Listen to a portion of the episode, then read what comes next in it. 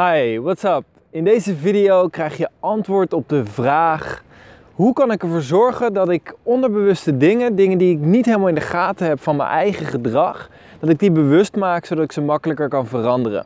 Ik kreeg deze vraag van Pebe Blan. Ze vroeg: hoe kan ik nou mijn onderbewuste dingen meer bewust maken zodat ik ze makkelijker kan veranderen? We hebben allemaal wel eens van die gewoontes, van die dingen die we niet doorhebben. Misschien zijn het stopwoordjes, misschien zijn het dingen die je keer op keer doet. Misschien reageer je elke keer opnieuw op een bepaalde persoon op een bepaalde manier. Of elke keer als je in een bepaalde situatie zit, dan reageer je op een bepaalde manier.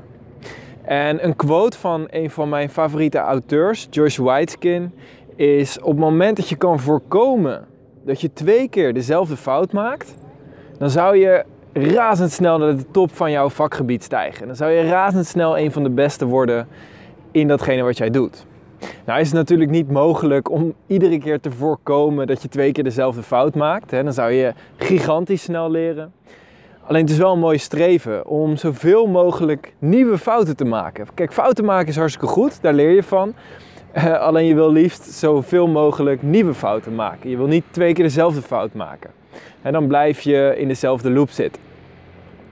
Dus hoe kom je daar nou achter? Nou, daarvoor heb ik twee stappen.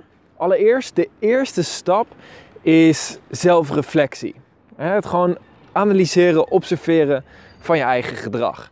En uiteraard is het daarbij ook toegestaan om buitenstaanders te vragen. Ja, om feedback te vragen van anderen. Om anderen te vragen wat zij ervan vinden.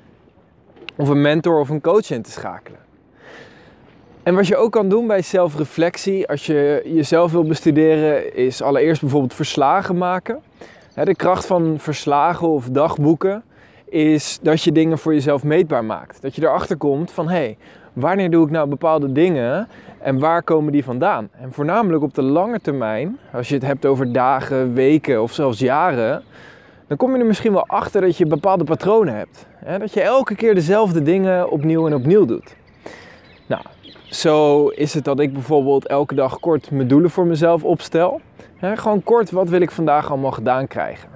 Aan het einde van de dag evalueer ik dan, oké, heb ik die allemaal gedaan of niet? En zo kan ik heel makkelijk voor mezelf meetbaar maken van, hey, lukt het me eigenlijk om me aan mijn eigen voornemens te houden? Nou, dat is één vorm van zelfreflectie. Een andere vorm die ik natuurlijk heel veel toepas, is eigenlijk wat ik op dit moment aan het doen ben.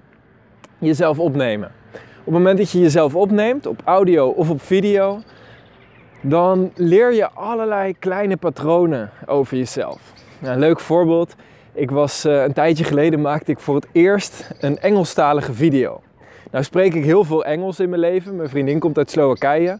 Dus eh, van dag tot dag spreek ik eigenlijk behoorlijk wat Engels. Alleen toen ik deze video terug zat te kijken, toen ontdekte ik ineens dat ik allerlei stopwoordjes had. Ik zei geloof ik in die video, zei ik echt wel 30 keer let's be real.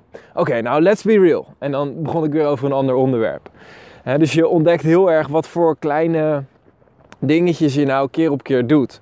Het is ook bekend dat topsporters, dat die heel vaak zichzelf opnemen, hun eigen performance opnemen, omdat ze op die manier merken wat ze eigenlijk precies doen met hun lichaam. dus dat kan je op allerlei verschillende manieren kan je toepassen. Om gewoon jezelf op te nemen, om op die manier uh, die reflectie te hebben. Het is natuurlijk iets wat voor de meeste mensen in eerste instantie nogal uitdagend is. Omdat de meeste mensen in eerste instantie het heel spannend vinden om zichzelf uh, op camera of op audio terug te zien of te horen. Alleen het, het, is wel echt iets waar je aan went. Op het moment dat je een aantal keer gedaan hebt, dan op een gegeven moment dan merk je het bijna niet meer. Dan heb je zoiets van ja, natuurlijk, dit is hoe het klinkt, dit is hoe ik eruit zie. En dat is helemaal prima. In mijn ervaring is dat de beste manier om te weten te komen wat je nou precies doet en om eigenlijk achter bepaalde patronen te komen. Nou, nu zijn er natuurlijk bepaalde dingen zoals uh, als je thuis komt gaan snoepen of zo. Uh, die zijn niet zo makkelijk op te nemen. Dus daarvoor zou je meer het op een andere manier meetbaar willen maken. Door middel van een soort dagboek. Dat je het kan bijhouden. Of dat je, nou ja, het hele principe van Weight Watchers, van calorieën tellen, is daarop gebaseerd. Gewoon meten is weten. Op het moment dat je iets meet en meetbaar maakt, dan wordt het alweer makkelijker om ervan bewust te zijn. En dat bewustzijn maakt het alweer makkelijker om vervolgens het gedrag te veranderen.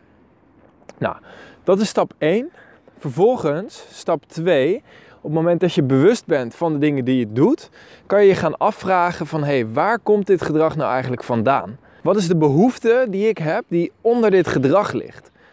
Die dit gedrag veroorzaakt? In de Human Needs Psychology, wat heel bekend is gemaakt door Tony Robbins, wordt uitgegaan van zes basisbehoeftes die we als mensen hebben.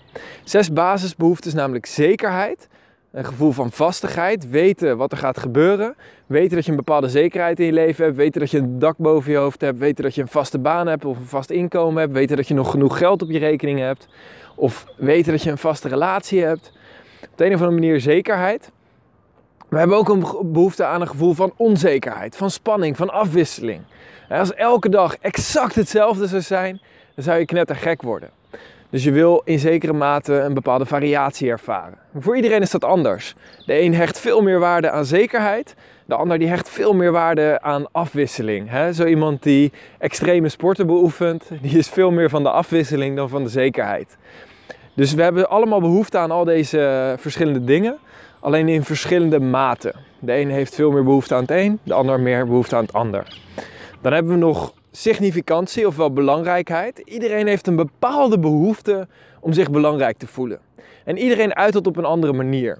De een koopt een mooi huis om zich belangrijk te voelen, de ander een mooie auto en de ander zegt, weet je, dat is onzin. Al dat materiële gedoe, dat is niet voor mij. Ik ben verlicht. En zo iemand gebruikt eigenlijk een afkeer tegen materieel goed om zich ook belangrijk te voelen. Om zich op de een of andere manier toch een soort superieur te voelen.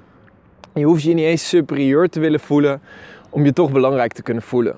Dus gevoel van belangrijkheid. Dan hebben we nog een gevoel van liefde. Gevoel van liefde en verbinding. Nou, het spreekt voor zich. Vanaf dat je geboren bent als baby heb je al behoefte aan liefde. Baby's die geen liefde krijgen, die sterven letterlijk. En dan heb je ook nog behoefte aan groei. Groei en ontwikkeling. Blijven leren, jezelf blijven ontwikkelen. En vervolgens contributie. Nou, deze behoeftes komen enigszins overeen met de piramide van Maslow. Uh, waar het om gaat is dat je gedrag qua fundament ergens vandaan komt. Dat er bepaalde behoeftes onder liggen. Nou, als je die onderbewuste patronen bewust wil maken voor jezelf, dan wil je erachter komen van hé, hey, waar komt mijn gedrag nou vandaan? Welke behoeftes liggen er nou onder mijn gedrag en waarom doe ik nou wat ik doe? Dus ga dan op zoek naar wat is daadwerkelijk de onderliggende behoefte. Nou, op het moment dat je dat voor jezelf weet, dan is het eigenlijk tijd voor stap 3. Stap 3 is de bonusstap, want ik had je eigenlijk twee stappen beloofd. Maar stap 3 is creëer een nieuw patroon, een nieuw gedrag, waarmee je ook die behoefte vervulling geeft. Dus als jij gedrag doet, bijvoorbeeld je merkt dat je bijvoorbeeld elke keer aan het opscheppen bent, terwijl je dat eigenlijk liever niet zou doen, maar dat je toch elke keer weer vertelt hoe goed je ergens in bent of hoe makkelijk iets je afgaat. En je wordt er gek van, dan weet je van oké, okay, er is een bepaalde behoefte aan significantie. Wat kan ik nou hiervoor in de plaats doen, waardoor ik nog steeds een gevoel van significantie heb? Dat is namelijk het makkelijkste om op die manier te veranderen.